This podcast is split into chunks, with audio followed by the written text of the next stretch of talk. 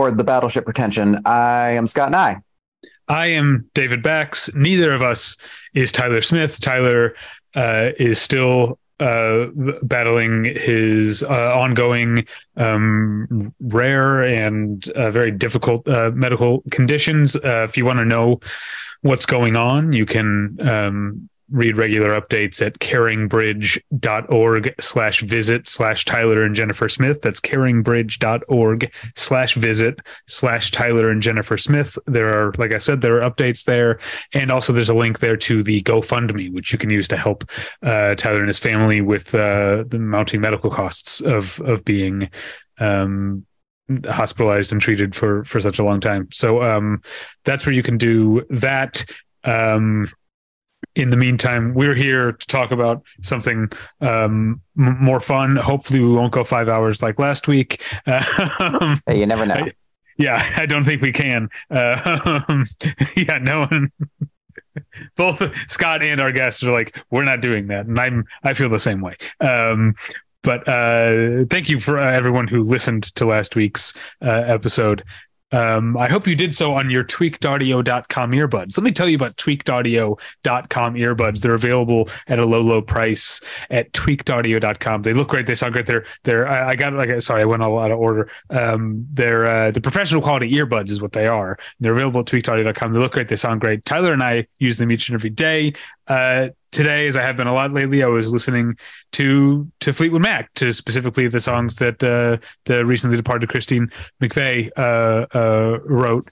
Um, uh, and and uh, sounded great on my on my tweakedaudio.com earbuds. They're available at a low low price at tweakedaudio.com, like I said before. But if you use the offer code pretension at checkout, you get one third off that low low price and no shipping charges. So please go to tweakedaudio.com and use the offer code pretension. Hey, it's Kaley Cuoco for Priceline. Ready to go to your happy place for a happy price? Well, why didn't you say so? Just download the Priceline app right now and save up to 60% on hotels. So, whether it's Cousin Kevin's Kazoo concert in Kansas City, go Kevin, or Becky's Bachelorette Bash in Bermuda, you never have to miss a trip ever again. So, download the Priceline app today. Your savings are waiting. Go to your happy place for a happy price. Go to your happy price, Priceline. Scott, yo, we're back. We have Sure a fun are. topic. Um, uh, it's it's not uh, uh, like last year. It is not a topic that is going to comprise um, sixty years of cinema history. It's going to comprise all of cinema history. So it'll be even longer. No, it won't be. Um, joining us to um, to, to to help us talk about what we're going to talk about is uh, uh, returning to the show for the, the second time in the year 2022, the uh, host of the movie pod, Mubi, sorry, Mubi podcast, Rico Galliano. Rico, welcome back to the show. Lovely to be back. Thank you for having me. I'm so excited to be talking about what we're going to talk about. And I can't wait to hear how much longer we're going to tease the audience, Yeah, who well, probably knows just by reading the description of this. yeah, just by episode. reading the description. But uh, yeah, I mean, uh, let's get into it, shall we? Um, the uh, once every ten year Sight and Sound uh, list of of the uh, 100 greatest films of all time, as voted by uh, roughly 1,600 critics. I think is what I read this time. yeah, Um, like doubling the number every year, every ten years. yeah. Um, somehow, Scott, you and I didn't make the cut, but we were planning on doing this Ah. episode anyway. When we were, when uh, I was reached out to by uh, someone who did make the make the cut, and that's Rico. So uh, uh, we're going to talk about the sight and sound list. It's going to be a, a, a fun, loose conversation. I cannot believe that you weren't reached out to. And I'm sorry. That's like instantly an oversight. And I'm going to have to talk to these people. Yeah, yeah, maybe. Believe me, I have a ton of sway. I'm a poll To- respondee, and they they do what I tell them. in 2032 i'm sure i'll be uh, uh, I'll, I'll be considered I, there was definitely a time in my life where i had more of a chip on my shoulder and if i had like seen all of these people that i know on twitter saying like oh here was my my list that would have bothered me more like especially the Uh, people younger than us. Man, screw them. but i think it is like getting older like being Yeah, my for sure. Like i'm a uh uh as um uh oh, why am i drawing a blank on his name uh the the college football coach said, "I'm a man. I'm 40." Um, I can't remember his name now. I don't know. Uh, I only know this man. reference through you. So if you can come up with the name, Oh. that's all I got.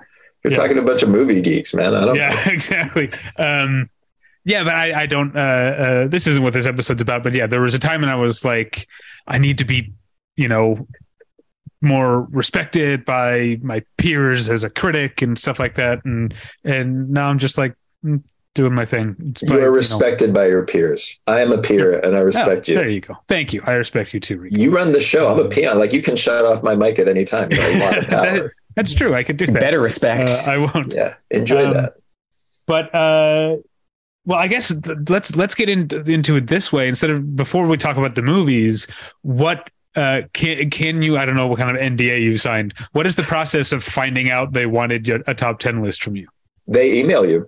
I was I was reached out to. It was like we'd love to have you, and if you're interested, say yes. And I was like, hell yeah! I I kind of couldn't believe it when I found that they expanded the pool. Then I, I sort of got it, um, but I'm still like I'm. It was it's really it's it's an honor, of course. But also, what I will have to say is you were in some ways spared, and I'm not saying this out of some false sense of humility. Like it was it was really hard. Like it felt like uh, it was it was harder for me to come up with these 10 than it was. well i mean this probably goes without saying in our polarized times but i definitely like labored longer and harder thinking about what i was going to vote for for this poll than i did for like offices you know like actual political offices or anything like that and i definitely after i voted i assume at some point i'll probably have to reveal my list here and it was like i i have spent every day since then like regretting at least half of my choices. Perfect. I think about it every day.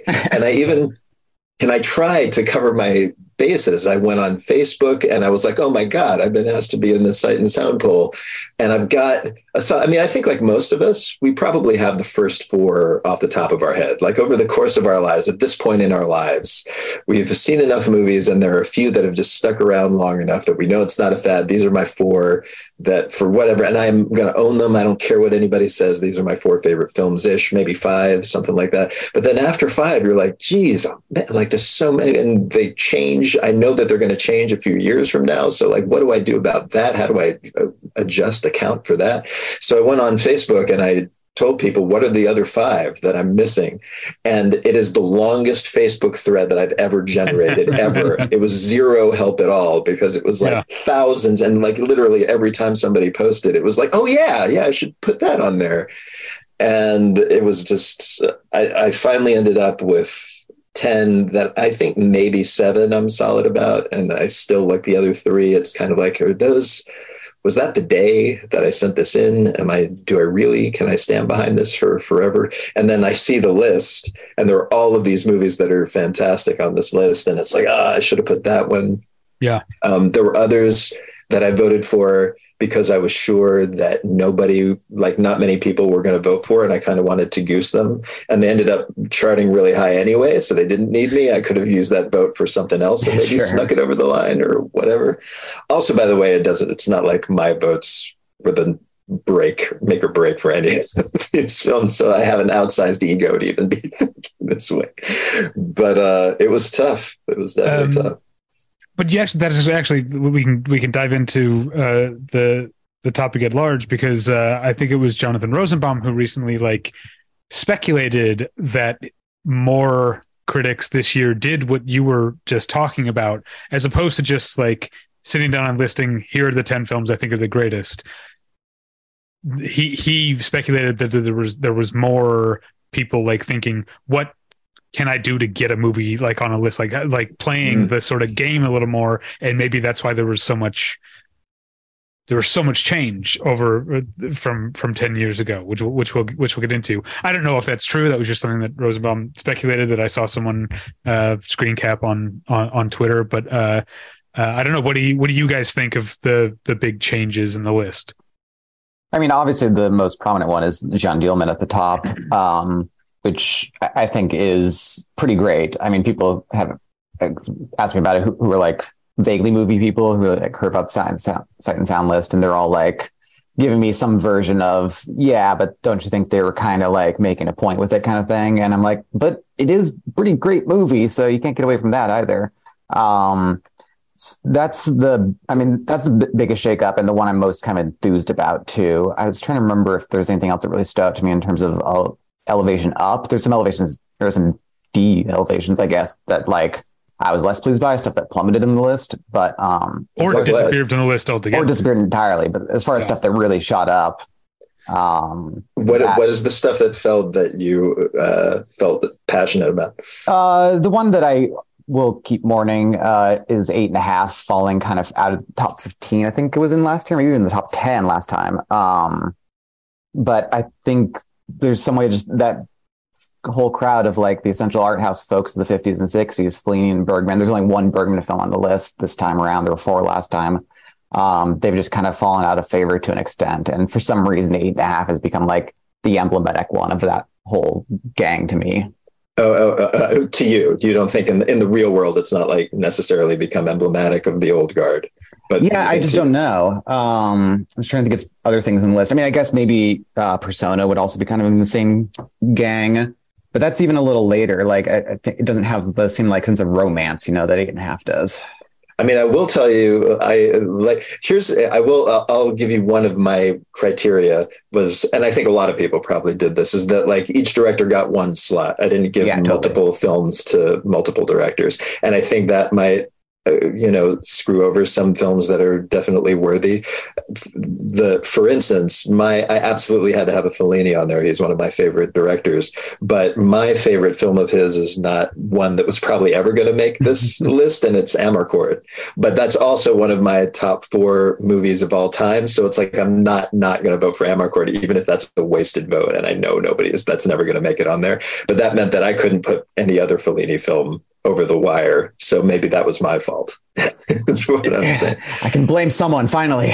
Take it out on me, man. I'm Italian, so I really deserve it. Um, but I hear you. I know what you're talking about. And also, I mean, like, here's I I don't want to jump the gun too much, but I can tell you my biggest hot take sure. on this list is not necessarily something that was a change. It was a conspicuous absence that I thought would have been made up for, but I think I know why it wasn't. It's an absence that's been on the list for, I think, a while.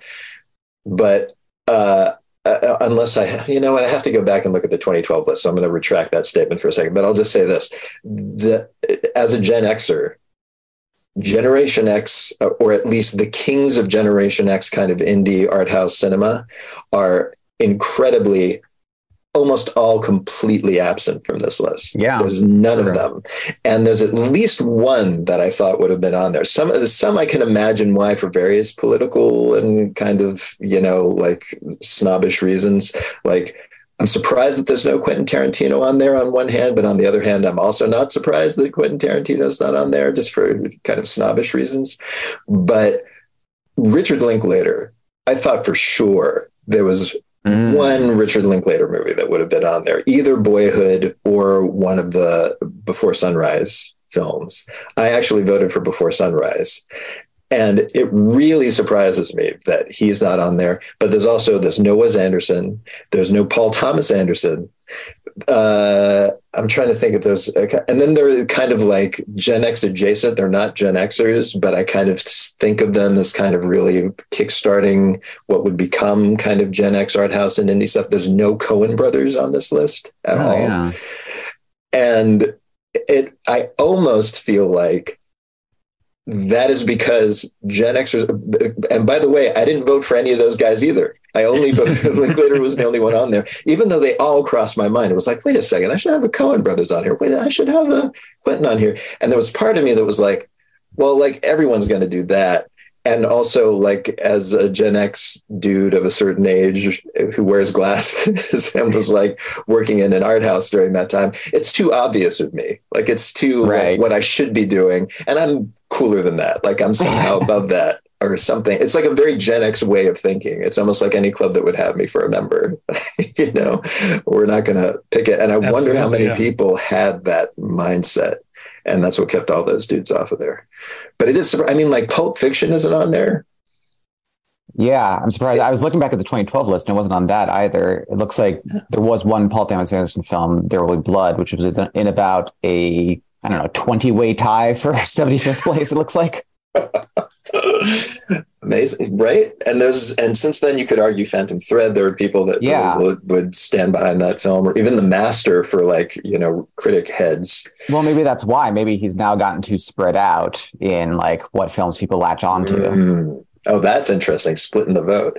Yeah. And which is another thing we could talk about. Like, uh, I voted for my uh, um, Coppola slot was for Godfather, and I honestly thought that, of course, that that was another one where it's like everyone's going to vote for The Godfather.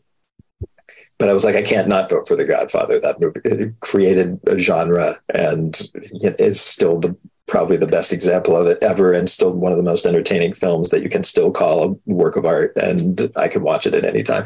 There's nothing wrong with that movie. So I have to vote for it.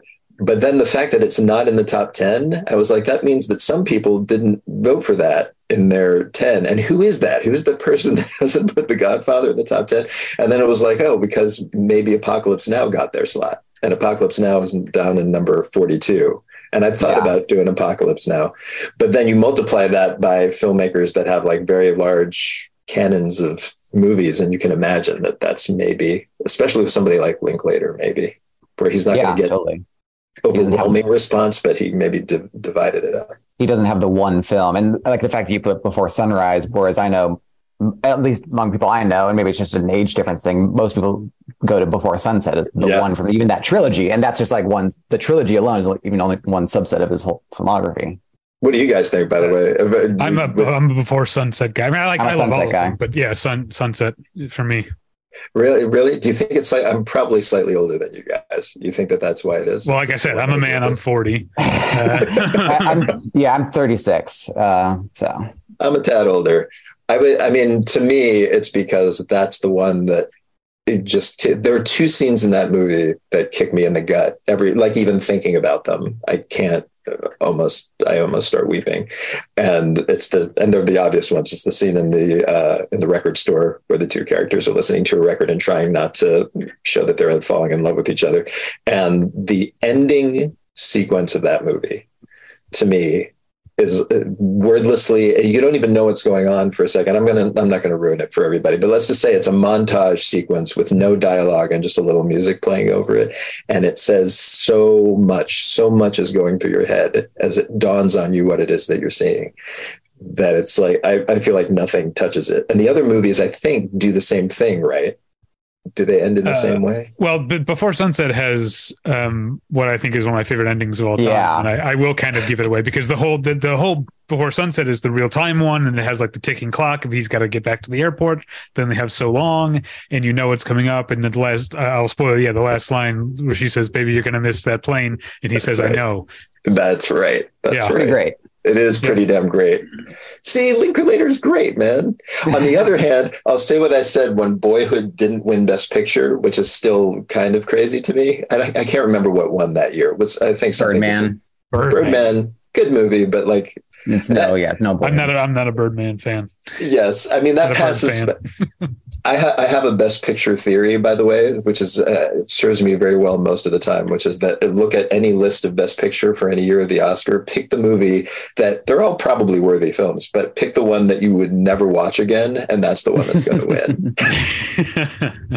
Great movie, but I'm not going to. I have no need to watch that again. Um, the uh, but yeah, the Boyhood that year lost, and it was like the greatest part of that is that that means that Richard Linklater is still punk on some level to be There you into.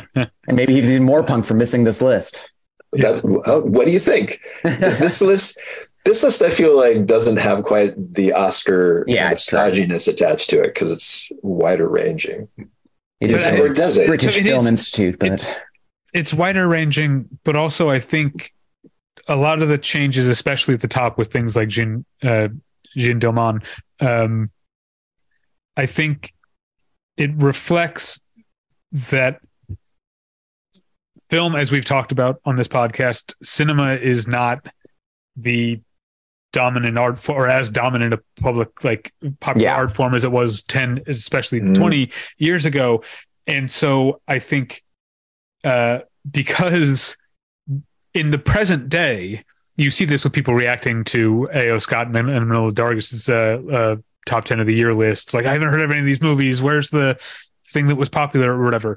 In the present in the present day it is less likely that the most popular films are also best than it's ever Mhm. been. And so i think that's probably affected the way that critics now are looking back at the history of cinema and not and they're being less populist. And i don't think it is like a putting a thumb on the, the scale or trying to be hipsters or thing. I think it is like where a critic sees him or herself or themselves uh, in in in 2022 is different than it would have been in 2012 or in 2002 um, because they're not uh, like out here talking about the most popular form of of of entertainment anymore. So I think that's it's it's sort of gradually and almost subconsciously uh, slipped away from being a, a or, or at least populism has slipped out of the the the formula little- a little bit. Yeah. yeah, that's a little less populous. That's interesting and probably true. I, I uh, uh, man, I forgot what I was going to say. It sounded like you were about to say something, so I'm not going to interrupt you, Scott. Oh no, I was just uh, agreeing. I mean, this is a point I've made many times over, and which at for the age range I'm in, because I entered college the year YouTube premiered, so it's just been a gradual descent of entering film school, and then ever since then, film has gotten less popular. um, but uh, yeah, I think that's right, and I think um, it is getting more specialized, and so I think that explains a lot of the kind of shakeup at the top ten to get like Beau Travail in there. And It would also explain why somebody like Tarantino, who's arguably like the most popular, still and yet still art house filmmaker, doesn't make it on there. It's like Yeah, I, I thought for some reason Pulp Fiction was on the 2012 list, but it wasn't. Um, and so it's, I, I think at this point, because of what you were saying, that like, even though he's remained a pretty popular artist, he has kind of culturally fallen, fallen out of favor a little bit. And so that's, I think, where you get some of the divide between popular film culture and what film culture gets defined, or the people who define film culture, um, which tends to be a more specialized niche crowd than. But but the other thing to account for, I'm not, there's two things actually that you'd mentioned. There was this talk about putting the thumb on the scale, Mhm. and certainly, I don't know. Did you guys? You must have heard about Paul Schrader's tweet about Yeah. this, right? Yeah. For those who don't know, he put out a very cranky tweet about how this is like some Of course. example of wokeism. Woke, Um, woke reappraisal was his phrase. Yeah. I'm not sure that it is because I don't think that there's any editorializing going on here. I'm not positive about this, but I'm I'm pretty sure this is raw numbers. Like people voted. Oh yeah, for sure. There was some Yeah. speculation that they invited more people in a second round. I think you may have mentioned this at the top, um, because the list had come out um, kind of like familiar, and they were like, "Okay, we need to shake it Oh. up in some way." I don't know if that's true or not. I just felt it was worth mentioning. But at the same time, like that just means more people responded, and then it's a better list. So like Yeah. whatever they were seeking out of it, and if they got that sure, fine, but it's still raw numbers, yeah, and still just genuine people voting for movies they really love. So Yeah, and, And and I, I think a, a a big thing is like that guys who uh, I mean I hate to like it it hurts me to say bad things about Paul Schrader because I love his movies so much but me too. it's uh, uh, an old an old crank and and revealing himself to be a bit, bit of a dinosaur with that with that sort of statement because these these guys uh, who have complaints like this can't accept that things just change and so if th- they they have to see like if this list is more diverse um they have to see this as as like someone being intentional someone like Yeah. goosing it someone trying where it's like maybe the list is more diverse because younger critics are and the values of cinema like maybe that's why like you said tarantino doesn't make the list because uh culturally he's he's he's got some some some demerits. It's not someone saying like i'm going to punish tarantino. It's that the the voters values have changed by there being younger voters. And i try to be aware of it as well now that i'm not you know when tyler and i started this podcast when we were i mean 24 i guess like we were like the young guard. now I'm a man. I'm 40. Um, and I'm and I'm not. And I have like I sometimes have to adjust to like not that, that not that I even necessarily would have if I had a list voted for Lawrence of Arabia, but it's like it was shocking to me that Lawrence of Arabia isn't on You're the list. right. But Holy like, God, Lawrence of Arabia isn't on this it list. off because I've grown up at a time when Lawrence of Arabia was always up there as one Yeah. of the greatest films of all time, and I and I also love Lawrence of Arabia. But um, You know, you know what though. Oh, But I'll, I'm sorry to go off on a tangent because you're making a really good point. But I do have to. admit, I wonder if there's something too about that. Is that they have o- opened up more uh, slots for polls. There probably are more young people that are voting for this. And I will tell you, and this was in our podcast. Like it was in the first episode of last season's podcast, which was about movie theaters. And one of the points that I was making at the very beginning was that movie theaters are important because there are certain kinds of movies that only translate in movie theaters. And specifically, I talked to a woman who was showing me my, the old theater that I used to w- work in, which is like a palace. It's like seats a thousand people or something. oh, we talked And- about it. Yeah, Yeah. And she basically was like, she says that she went with her kid and watched Lawrence of Arabia in that theater, but it was late and they were enthralled, but it was late and they were kids. So they had to go home. It's a three freaking hour movie with an intermission. So they went home at the time, rented a VHS player, a tape to finish watching it at home. And she put in the tape. All the family was totally psyched to watch it. And she said within like 10 minutes, I was the only one watching because it's not it does not work on a small screen it has to be seen on a giant screen and how many young critics ever get the chance to see that movie not on a giant screen especially if they're not on you know in the major cities on the coast yeah. I was going to So- say if you're in a major city, you probably have. You're inundated with opportunities. yeah, you Yeah. have an opportunity to see Lawrence of Arabia. Uh, any This any true. sort of rep house worth its salt is going to show it. But yeah, yeah, not in other parts of the of the country. and will you necessarily go well you know you may be busy I would hope so. Yeah, exactly. Yeah. yes if you're a critic with your salt you should go by the way if you're listening out there you young whippersnappers take the shot but i wonder if that has something to do with it um but that's crazy also dr Zhivago not on there Oh yeah. Was that? Um, but that, that wasn't on before, was it? I don't know. I'll bet you it was on an early one. I'm looking. Yeah, at it wasn't the- on the last list. Um, yeah, the access thing is definitely pretty key. I mean, a lot of people complain that there's just too many movies from the Criterion Collection on here, and sure enough, if you go to that channel, they or the kind of stuff they create on the Criterion channel, there's more than fifty, um, and that's just one they're streaming, not just not including the stuff they released on disc. But like Criterion does a really good job of making things accessible and really promoting it and like getting voices behind their catalog that legitimize it, and that makes a difference over time. Also, they have an awful lot of movies now, so it's they like do have gonna an be awful hard. it's going to be that they put out on DVD. Uh, Yeah, but I, I mean, it's sometimes I feel like, yeah, I, I, I don't like that. Uh, I was going to say sometimes I feel like something that is very obvious, but when something and whenever something gets popular, people start to automatically. Uh, uh, there starts to be a backlash against it. As if Criterion, it's like, yeah, maybe Criterion is the availability or the Criterion brand is making people think uh, higher of those movies, but also it's not like they're out here picking shit movies most of the time. Yeah. You know, like, like most of the movies that Criterion has are pretty good. You know, Yeah. and even if they're not good, they're like they're usually from a director who has a body of of of, of good work. I've seen. I would say most of the bad things I've seen that are Criterion movies are like uh late period works from great great Right. tours sure, or very very early period work. right yeah. Um, that's really true. There was, a, by the way, something a friend of mine said that I think is also could play into this whole conversation is that he pointed out this is not really a top 100 list. It's a top 100, top 10 list. Right. Everybody picked, could only pick 10 movies. And when you're only picking 10 movies, you're making different selections than you would if you were picking your favorite 100 movies.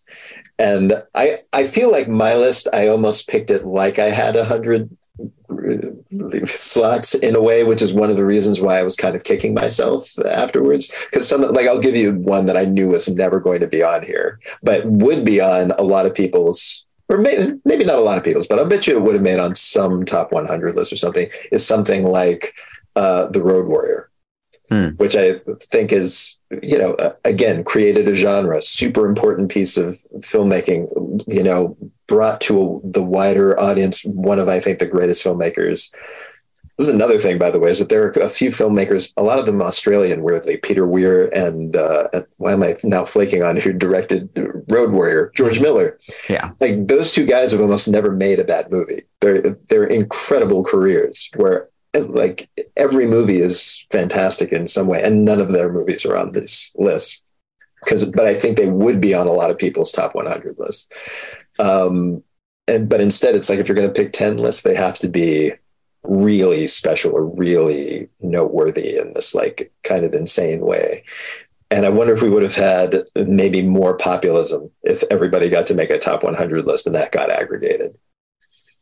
Probably. Yeah, I yeah. wonder. Yeah. Um, yeah. Um, uh, just just looking over the list again here, because you were um, you were saying Rico about how much you uh, fretted about this, uh, and I was realizing that I would too, because I have I have my own personal top 100 movies list because Tyler and I made one for a thing we did in the Patreon like five years ago.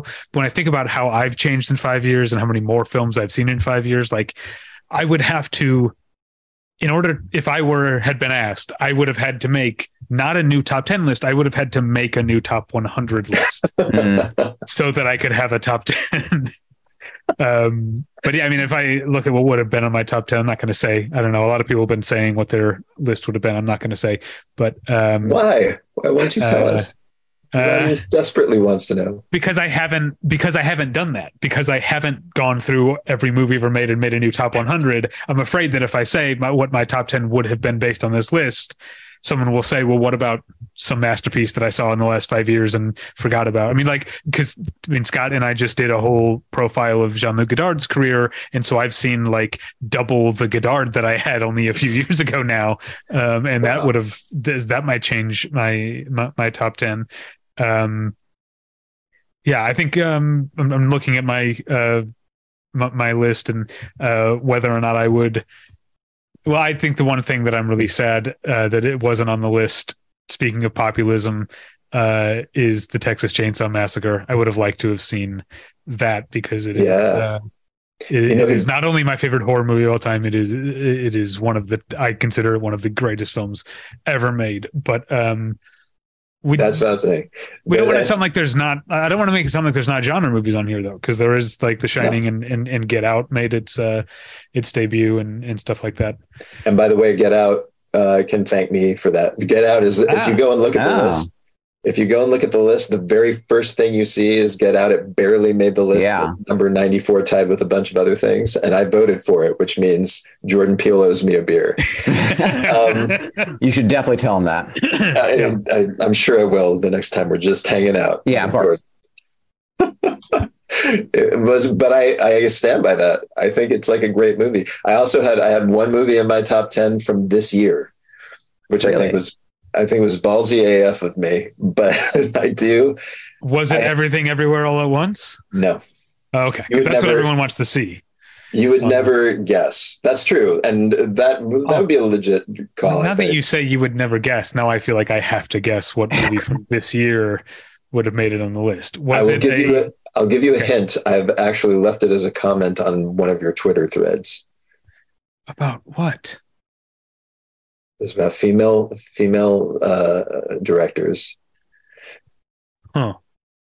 You liked it, so you read it. Um, okay, was is it was it stars at noon then? No, All right, I don't know. it was uh, Cow.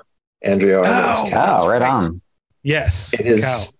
And it's what. By the way, that does not. Uh, that also passes the. Uh, in some ways, it passes the Best Picture test because again, it's a movie that like I'm probably never going to watch again. It's just Right. not because it's not fantastic, but it's just too Yeah. freaking hard to watch that movie again. But I do think that it is. And did you both see it? yeah, I yeah, we it. actually saw it together at uh That's right. at, a, at AFI Fest in 2021. That's why I wasn't thinking of it because in my head it's a 2021 movie because that's what I yes, thought. It got released here in 2022.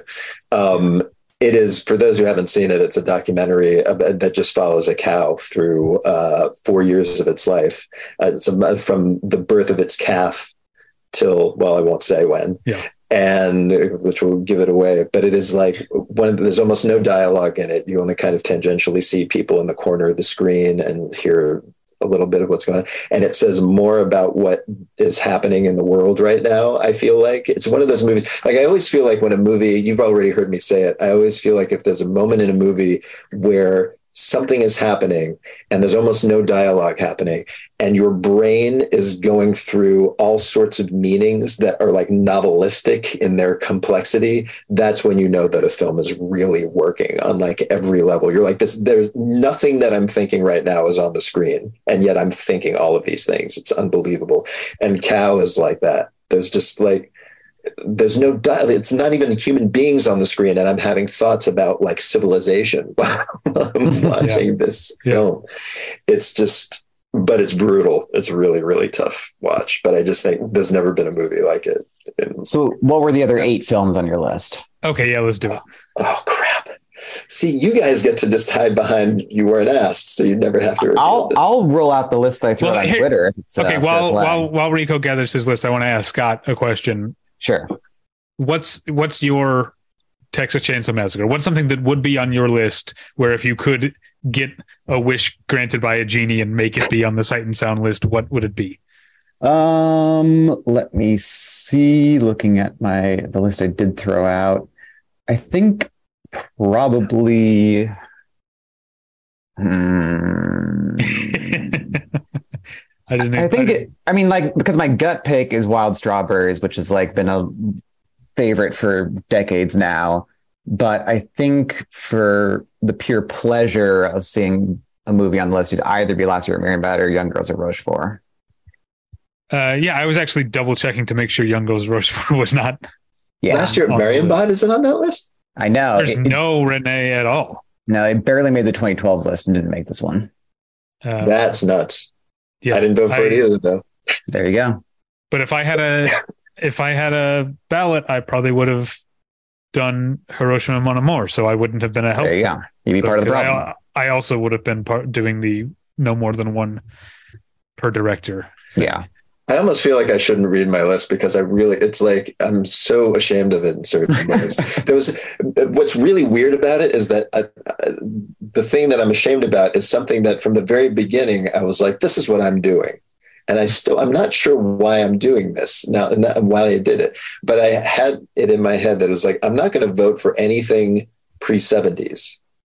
And it was like I don't know why I had that in my head, but it was basically like I feel like I think it was because I just figured, well, you know, it's like every year it's Vertigo, you know, it's, uh, sorry, Citizen Kane, yeah. you know, Singing in the Rain. The only thing that was really from the 2000s that made it on the list, uh, in the, the top of the list last time around was In the Mood for Love, I think.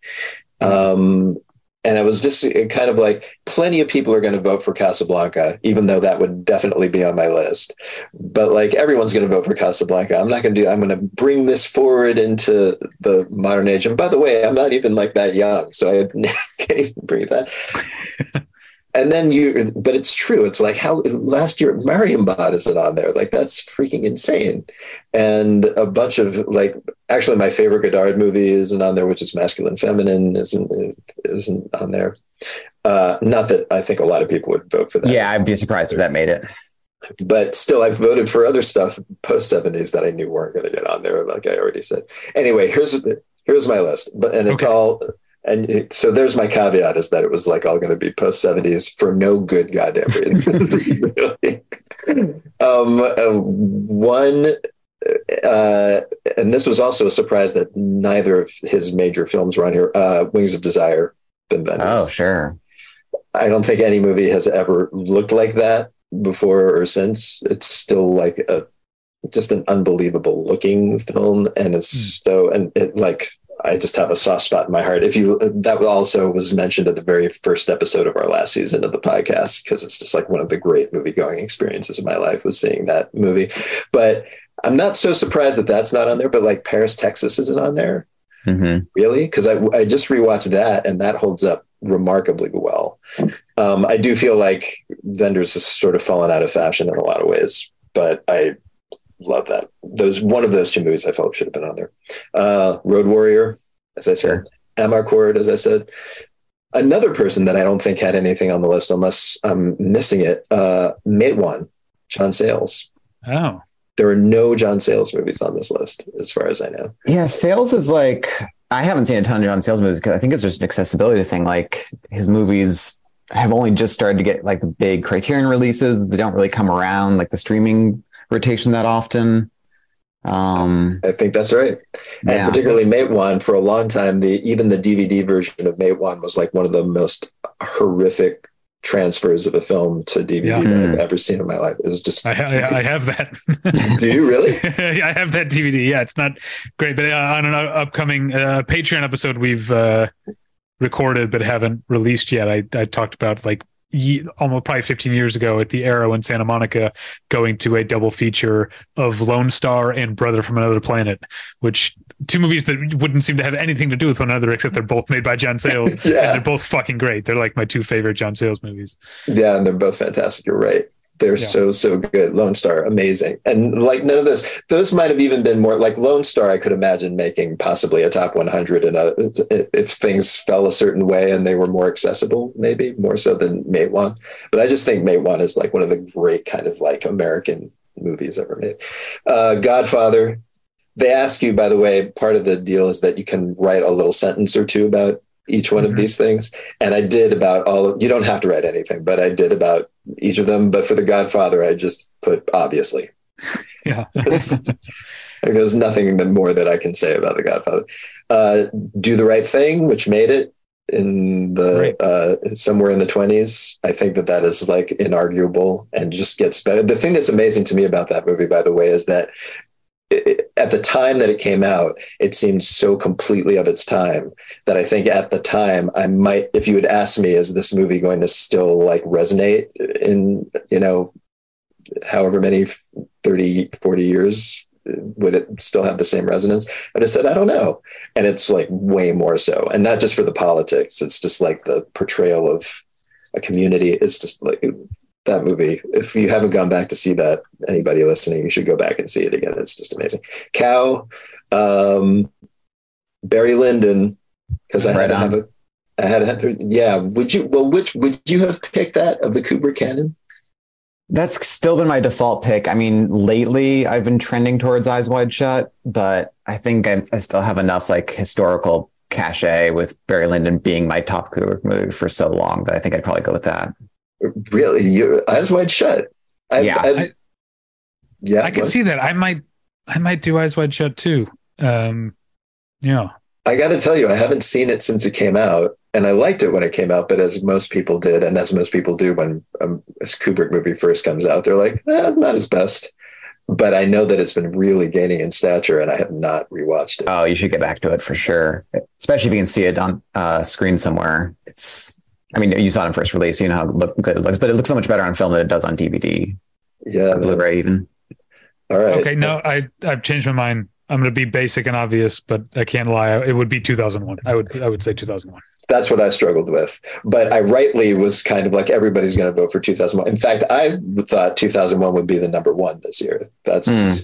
it, it. Just felt like it would, and it was number one in the directors poll. They have a separate poll Yeah, out of Yeah. just directors, and it was number one. Um, and I just kind of felt like it doesn't need my help, but it is of all the Kubrick movies, and I love them all. I feel like the one that's for some reason, and it's weird because it's in a lot of ways is artiest with quotes around it, but it's the easiest for me to watch. I think maybe it's because it's it's least, even though it's pretty misanthropic, it's maybe the least misanthropic. You can at least pretend at times that it's not misanthropic, so it it feels better watching it. Like after watching any other movie, I'm like, humanity is doomed. The end. but Barry Lyndon, I just feel like so many people. I, I feel like our crowd gets that Barry Lyndon is like one of the great masterpieces of cinema. But I think, like when you think of Stanley Kubrick, so many of his movies have a s something spectacular about them. There is something spectacular about Barry Lyndon, but it's like it's not a sci-fi movie. It's not Yeah. a horror movie. It's not a horror movie. It's like a costume drama. In the same way that you don't think of like what was Scorsese's costume drama? Sorry, uh, Age of Innocence. Age like of nobody Innocence. thinks of it. It's just for some reason. But that movie, man, and it's brutal. It's like his most beautiful movie and his most brutal movie somehow at the same time, even though it's like this slow thing. Um, Before Sunrise and Get Out. nice. Those were my guys. Well, that that actually is a good dovetail into the next thing. We talked about movies that have dropped off, but I wanted to go focus back on movies that made their first appearance on the list. Um, and you had two on your list get out obviously but also you mentioned do the right thing which was one of the highest first appearances at 24 Oh to wow! go from to go from not being on the list at all to go Yeah. to 24 the only two that beat it meshes of the afternoon at 16 and cleo from 5 to 7 at 14 um and i can understand why um cleo from 5 to 7 like the sort of one-two punch of like Agnes Varda's like last dish film faces Mhm. places getting a, like uh, a lot of attention and then her passing away right after that. I understand why an Agnes Varda film would would um uh, premiere that high. Um I don't really uh, have such an explanation for why meshes of the after- meshes of an afternoon would be so high, but I have no complaints. I mean, I haven't seen. I honestly haven't watched it since film school, but I loved it. Um, so no complaints there. But what, what I don't know. What did you guys think of of the movies that showed up for the first time on the list? Hmm. Yeah. Wait, did you say Meshes of the Afternoon was the first time? Uh, yeah, or at least it wasn't on 2012. The 2012. Well, speaking of that, actually, j- oh wait, no, I'm looking at the wrong list. Ignore me.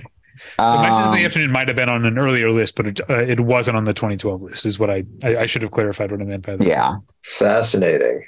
I'm I'm uh, kind of surprised that Do the Right Thing wasn't on the 2012 list. I should have gone back and looked at the 2012 list before I did any of these, by the way, including my list. But But I mean, the, me. so the things that the things that do the right thing uh, covers in in terms of you know um, gentrification and systemic racism and police brutality and stuff like have been so Yeah. conversation uh, uh, absolutely. recently. And again, this is I want to say like I'm saying it's not like I'm saying oh this was just a someone trying to make a point. Like do the right thing is also just undeniably and arguably a masterpiece of a movie. Uh, and, and- but it might be on more on people's minds because of because of more recent uh, current events. I will also say though that in 2012, I can't remember what he had just done, but there was definitely a period. I don't know if it was in 2012, honestly, but there was definitely Was it like the miracle of Saint Anna had just come out or something? I don't remember. there was definitely like a, a middle period for Spike Lee where he was kind of falling off the radar. And I feel like had a little bit less cachet than he does now. I think just people like reevaluated his entire career and were kind of like, yeah, we can talk, we can think about him as one of the great filmmakers again. I don't know. That's, I get, I'll put it this way in like 2016 or something like that, maybe even earlier. Like maybe it might have been like 20, it might have been 2012, 2012 or 2014 on my old show, Dinner Party Download. I interviewed him and we weren't on the radio yet. Like we were just a podcast at a time when podcasts weren't a big thing. And we didn't have that many listeners. And I was able to get an interview with Spike Lee. And we talked about Do the Right, because he had just put out the Do the Right Thing book with the script in it and everything. And I just, I feel like people weren't as interested in talking to him. Like I just feel like he'd fallen out of favor. Maybe in, uh, I don't know. Maybe that's why. I mean, I'm looking at it and you're kind of right. Like after 25th hour, there was She Hate Me. There was Inside Man, which is well liked and is a good movie, but just not seen as It's not an art film. it's Yeah. not seen as, as as that. Then there was Miracle at St. Anna, and then uh, Red Hook Summer came out in in 2012. So yeah, I mean that this was obviously not a part uh, of his career where he was being celebrated at the level that he has been um, since uh, I don't know at least Chi-Raq in 2015. Um, Yeah, maybe? that seems that feels like maybe that's when it starts to like upswing. Um, but you know, I mean, it was lucky for me. I got to sit in a hotel room and like shoot Yeah. the breeze with Spike Lee. I was like, what am I doing here? Um, Uh, I was trying to look for other like debuts. Um, Celine and Julie Go Boating, I think, is the first Rivette film at all that's been on um, a list. And, And that's a Criterion released. that's a criterion release, so had- had another something to do access thing. Yeah. do you really? uh, so do you think that it's something? It really is to that. I hadn't heard that that people were saying that the Criterion effect w- was could possibly account for some of this. Well, I mean, in Celine and Julie's case, it especially helps that it was available at all. Like it just hadn't been available, like period, for so long um, in any form. So that it got a release from a big prestigious uh, company, and also I think BFI themselves put it out in England, so it's kind of been making the rounds more. And Rivette has been more available than he was for a while. Uh, so the, he's more in the conversation. Um, I also just noticed Chungking Express is a debut. It wasn't on the last list, which kind of surprises me because I feel like that's had a pretty good stature for a while. Yeah, we're actually doing an episode of that in our next season. Oh, nice. Um, yeah, which is more about the music that was used in it.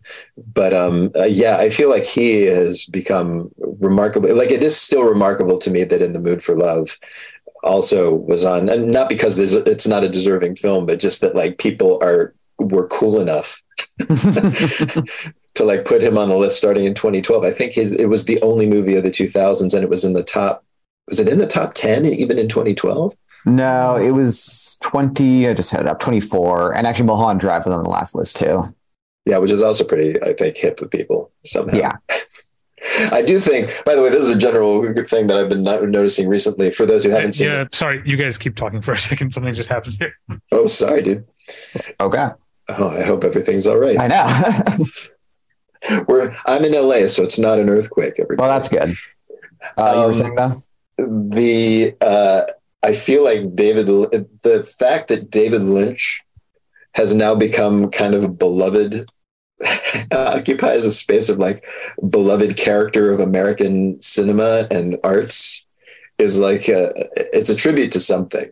I think that when David Lynch, if anybody had told me that when Eraserhead came out, that he would be like a fairly universally known and you know widely respected to the point of landing in the top 10 is he at number eight? Eight, yeah. mulholland drive's at number eight. And then like simultaneously uh he appears in i won't give away what the circumstances are for those who haven't seen it but he appears in the fabelmans you know steven spielberg movie. Yeah. It's just like this beloved King Tigris character. Yes, and Um, like also is brought out in a way that the audience will go like, "Oh, of course, it's David Lynch." You know, like a Fabelman's audience is going to know exactly who David Lynch is and how this kind of echoes with the character that he's portraying. It's kind of a wonderful, amazing thing. Yeah, it's funny that him and Martin Scorsese, another guy who, like, even when I was growing up, still had the kind of a air of slight sliminess. I don't know, like something a little seedy about a Martin Scorsese film. Um, and now they're just like these beloved grandpas of cinema. Yeah, I guess that's true. And, and by the way, that's something to talk about. Goodfellas. It was there was a brief moment where I was like, I feel like I should have Goodfellas, but if I have Goodfellas, then I can't have Godfather. And Okay. for some reason, it was like I can't have a, I can't have a list. I kind of know what you mean. Yeah, it's like one eighth gangster movies. I don't know why that feels like they're very different gangster movies. Uh, yeah, so much so that when I showed my wife Goodfellas for the first time, she was like, "Oh, why didn't I watch that years ago? I thought it'd just be like The Godfather," which she didn't. Not a big fan of. No offense, I'm sure. Um, uh, no, I I think she would like it more if she saw it, The Godfather for the first time. Now, I think she probably saw it in high school, and that was like it, and she just kind of found it like kind of dull and whatever. Sure. Uh, but yeah, I mean, that's, and that's, I was kind of surprised that's only at number 63. I thought that that would have risen Yeah, higher. Same here. Um, so th- for the Scorsese films, it's that and Taxi Driver, of course. Would those be your two Scorseses, or would those even be among your Scorseses if you were picking? I guess if you- Goodfellas came close, then For sure, Goodfellas would Yeah. have been. Um, and, and for the same reason, by the way, one of the reasons I couldn't have it on is that it's almost the same thing. It's like The Godfather. They're just these movies that are so um, addictive. I can Sure. watch them. I, like honestly, sometimes I just, and I don't know why. It must say something terrible about me that I'll go to like YouTube and just watch Goodfellas clips, just for fun. No, I guess it depends Uh, on which clip you're watching. oh yeah it's not like guys getting beaten to death it's more Yeah. like the jailhouse scene where they're like just slicing garlic yeah, yeah, just cooking dinner. Yeah. What would be the, i mean i guess the, i think those would be those taxi driver and uh goodfellas is there any and is there something i'm missing I mean, Raging Bull is a big one for me. Raging, Raging Bull is not on this list. I know was- it's crazy. There was a time, for those who don't know, where that was considered the greatest movie of the 1980s. It was voted at the time the greatest movie of the decade, and is arguably. Understandably so. Yeah, I'm I'm that and Last Temptation. So I've always been more of an '80s Scorsese guy than a '70s or '90s. Because you got that, you got King of Comedy, you got After Hours, which is pretty great. Pretty great. I was thinking about After Hours. That would be a very punk and useless vote. Nobody's never going to. I'm sure somebody has it on their ballot. I'm looking forward to them releasing the individual ballots so I can kind of like tease through them. It, it will be. Well, I'm not looking forward to it because I can't wait for somebody to see my list and be like, Well, "What? sure. Nothing past pre 70s stuff. yes. I'm like, because I'm dumb.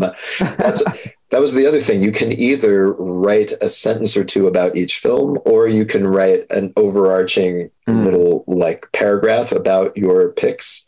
And I should have done the latter to put them Yeah. in context. Not just been like, I'm, I, you know, so I swear I actually watched movies from before 1970. I Yeah. just made this random decision. I'm not just so an if idiot. you, yeah, if you had picked one movie from before 1970, what would it be? It'd have to be Casablanca. Yeah, It's I, I was kind of surprised it was as low as it was. That would have been my 10 for sure. Yeah, like here's the thing if i was going to complain about one thing on this list in terms of and it's by the way ridiculous to complain about where a thing is ranked because i feel like probably the difference in how they ranked was not very much you know it's all they made the top 100 that's a pretty amazing thing uh, but the um, the fact that singing in the rain is at number 10 and casablanca is way down where it is it's like and that, that is no slight against musicals Uh, there are plenty of musicals that I, I would even have S- singing in the rain maybe somewhere on this list and but i know surprising numbers of people that put this in their top 10 and i recently saw it like literally a few days ago the night before thanksgiving Hmm. they had a screening down the street on the big screen and with a wonderful audience and like what better time to see singing in the rain than the Yeah. night before thanksgiving? It feels just right for it. And everybody was in a great mood and it's a wonderful movie but uh, it was exactly as i remember it was like this is a treat but it's not like the most sterling musical. It's a, one of the jukebox musicals of its era. It's you can see where they basically like welded a plot thing to happen so that they could just squeeze one more Yeah. song in. There's like all sorts of clunkiness about it. It doesn't matter. I love those clunky things about it, but it's just like it's not an elegant piece of filmmaking in a lot of ways. And like, how can that, if you're going to go to golden era Hollywood, how can that rank higher than Casablanca? It just feels like I'm not sure what's going on there. Well, I think musicals in general are, are a little bit more in fashion now than they have been for a couple of decades. And somehow Singing in the Rain is just like the one that's emblematic of the great golden era of studio musicals. And so you have a bunch of people who are like, okay, I got to get a great sterling example of the golden age of musicals, Singing in the Rain. It's true. And I can't think of maybe a better golden age era, although Cabaret is not on this list. And that's arguably the greatest movie musical ever, um, in my opinion. Um, and I'm trying to think of this if there's any others. I mean, I don't know if you can make it bigger, but like Meet Me in St. Louis isn't on the list. Um, Yeah. The uh, but I don't know. A, I again I wouldn't mind it being on the list somewhere, but at number ten is in the top ten. that seems nuts to me. I mean, over again, over like eight and a half. Here, I'm going to look at any of these things. What comes right after it? Over the Godfather, for God's sake. over the Searchers. Apocalypse Now, the Seven Samurai. you guys. But I mean, of course, I, I like Singing in the Rain more than all of those movies. So maybe I'm part of your Uh, problem here. there it's a great movie like i said like i could watch it it's it does hit that addictive thing like if i'm in the middle of singing in the rain i'll watch it to the end for sure but i just feel like it's not it, it's not exquisite it's not exquisite it's fun and wonderful it's like a lovely dessert to me Well, there's room for that. Um, there's always room for dessert on the list. Uh, sorry guys uh, didn't- sorry, sorry, I, I missed like uh, five minutes what you're talking about there. So I I, uh, I don't want to repeat anything that was already already said. So uh, uh, what are we on? What are we talking about? yeah what, uh, what what were we talking about we just kind of rambled Yeah, Well, I can't remember Before how I left, there from here. I, I had I had brought up movies that were appearing for the first time, or at least were not on the um the uh the 2012 list. yeah, we kind um, of churned through that. Okay, so We talked did, about- you, did you mention how many? Lynch. We talked about Scorsese. But Oh, did yeah, you that's uh, uh, so many of those that that list that I'm talking about, like things that are appearing for the first time, are directed by women. Cleo from Five to Seven, Meshes Yeah. the Afternoon, Daisies Portrait of a Lady on Fire, Wanda, the Piano News from Home, Daughters of the Dust, uh, The Gleaners and I. Oh, two Vardas on here. I didn't even uh, put that together. Yeah. Um, I should have mentioned lot- News from Home when you were first asking about this because that that's my Chantal Akerman pick, and I'm pretty pleased it got on there. Yeah, this too. By the way, it's Chantal Akerman too. It's just like I, I I think a lot of people have said this too, is that that's about access as well. Like since Totally. she since she passed away, those people were talking about her, and now they can actually go out and check her out. Yeah, so when it's I not um, nuts. when I saw Jeanne Dielman, I was I was in film school. I didn't see it in film school. It's not a movie that was taught in my film school. I was lucky enough to go to college in Chicago, which uh, had and continued continues to have a, a bustling repertory scene, including um, what I think is considered the ol- oldest ongoing uh, uh, student-run uh, uh, screening series, Doc Films, at the University of Hmm. Chicago. Wow. Um, that's where I saw Jeanne Dielman. Like I just would look at, they would put out their like monthly, like here's what we're showing, and I read about it. and I was like, I've never heard of this before. This sounds fascinating. I have to go see this because there was no other way to see it. It wasn't like I could go Yeah. to Blockbuster and and, and get it. Uh, Criterion hadn't you know put it out yet or anything, uh, and that was how I saw uh, Jeanne Dielman, which was a testament to how great the movie is. Because uh, I don't know if Doc Films is still using the same auditorium they were 20 years ago, but it was not comfortable. It was not a comfortable place necessarily to sit for three and a half hours. So it really uh, uh, speaks to how the the thrall that movie had on, had me and uh, that I was able to weather those those hard wooden seats for three and a half hours. Yeah, the one time I saw it theatric was at UCLA Film and Television Archive, which is uh, probably a little more comfortable than what you're describing, but doesn't have a lot of like leg room either. Right. So I know what you mean. I'm also looking. I, I probably would have put. God, there's so many movies on here that I would have put on there. The Apartment, Breathless, Blade Runner was something that I was definitely thinking about. But pre 1970s, yeah, Blade Runner. Uh, sorry, Breathless, Bicycle Thieves. I mean, absurd. By the way, the other day, because Bicycle Thieves was on this list, I haven't looked at it for a long time, and I went went on YouTube to watch the ending, which I remembered as being wonderful. And it is, it's just like instantaneously, it makes you want to weep that ending. Yeah. But what I was watching w- was a, somebody's channel, which is called something, everything ends with, it was a, it's going to be a good day. Wait a minute. Hold on. I got to find out. It's a joke channel where basically they take clips from famous movies and then they it's the endings of famous movies and then they drop in a song as the ending credits movie the same song uh, oh, I think I know what you're talking about. everything ends with oh my god everything ends with and bicycle thieves you can cut this part out right we I could, I probably won't. Probably won't. Um, oh yeah everything ends with so you had a bad day yeah. oh God. Um, and what's really great about it is that uh, unlike all the other things in this guy's channel which are really quickly he drops in so you had a bad day over the movie this one they show he shows like 10 minutes of the film so you think you're watching the clip you came to watch and then suddenly you're like what the hell is going on here and somebody in the uh, in the comments was like i'm really glad i watched this to the end because i was going to use this in my film class as an illustration of something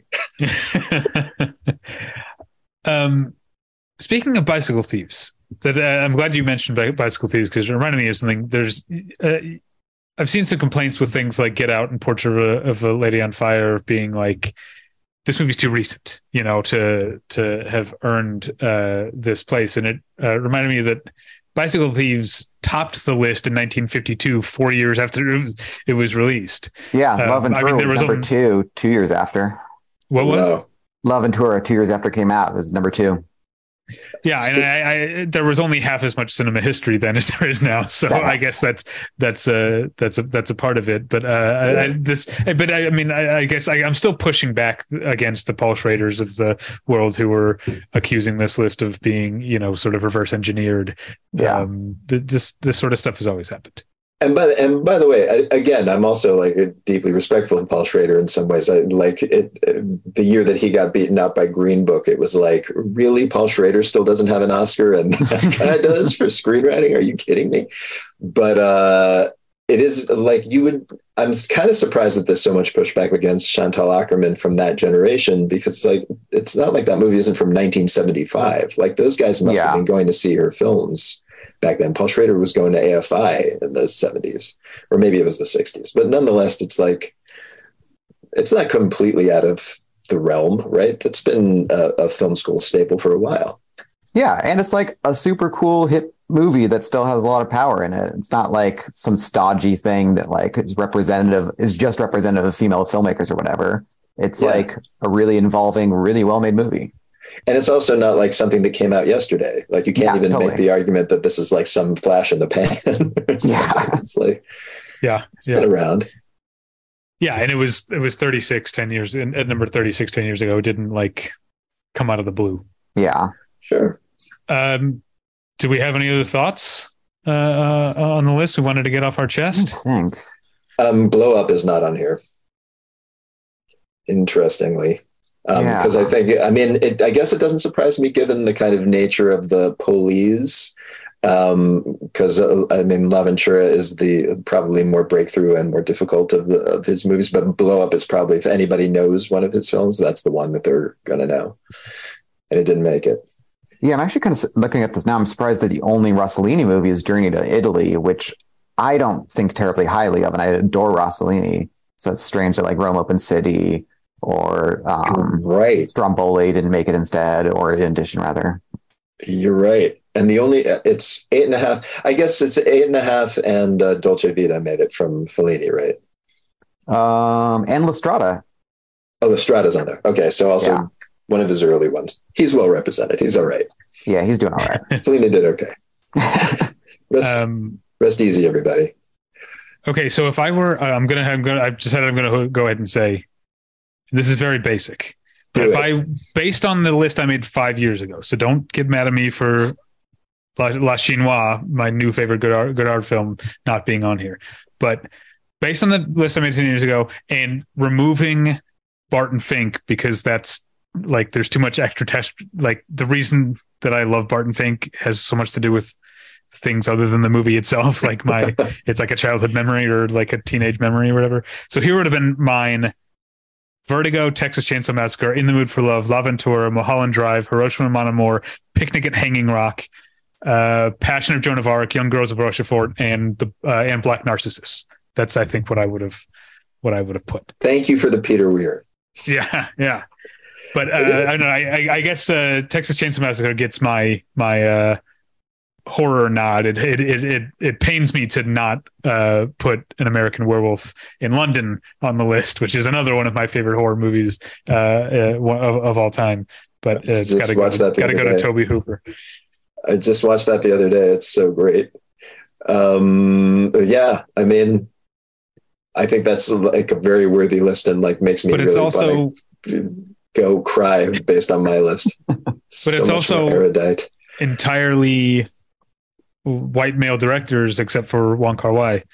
So um, Get it together, I- David. yeah, I'm, I, I'm this, but further evidence that I'm part of the old guard.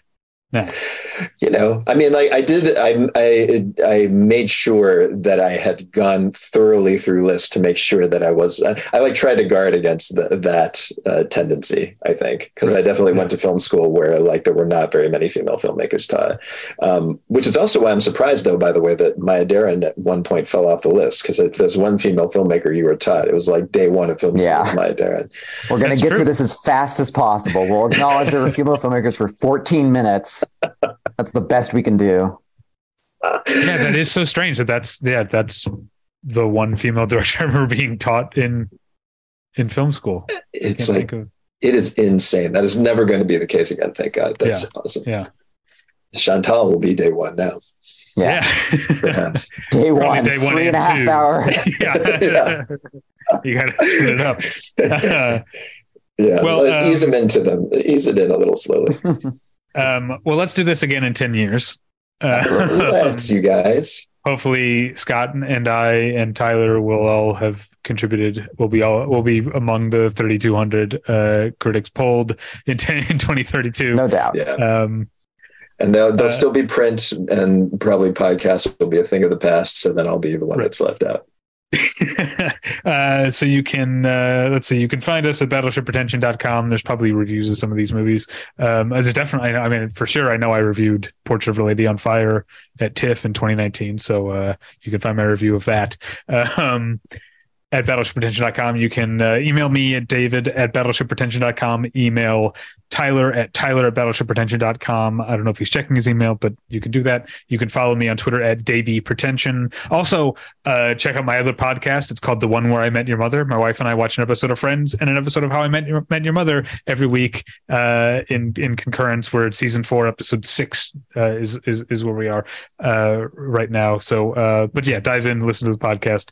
It's it's a lot of fun. Very different than this podcast. Uh, not that this podcast isn't fun of course it is. But uh, damn fun. uh, Rico, where can people find you on the internet? Uh, you can find me on Instagram at Rico Gagliano, which was a dumb thing to name it because nobody can spell that name. uh, it's R I C O G A G L I A N O. There's a silent second G in there. Rico Galliano, Gagliano. And uh, I'm also there on Twitter. We'll see how long I hang in there. and uh, uh, and you can find me on LinkedIn too if you want to, you know, talk shop. Um, and by the way, I'll do uh, Peg today, uh, which for those time shifting this, this would be December 8th. The uh, special episode of Movie Podcast drop. It's my interview with Park Chan Wook about Decision to Leave. And it's pretty rad. And that is a rad movie. So do listen.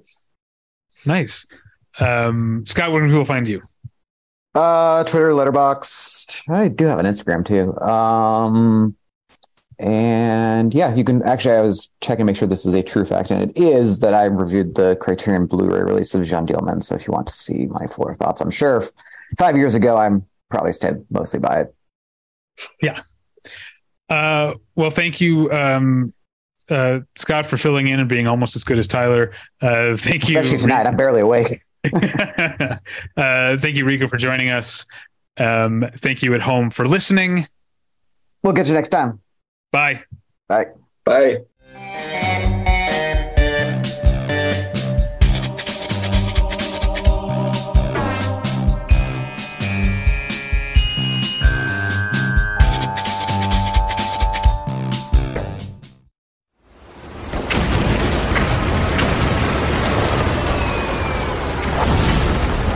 This program is a proud member of the Battleship Pretension Fleet.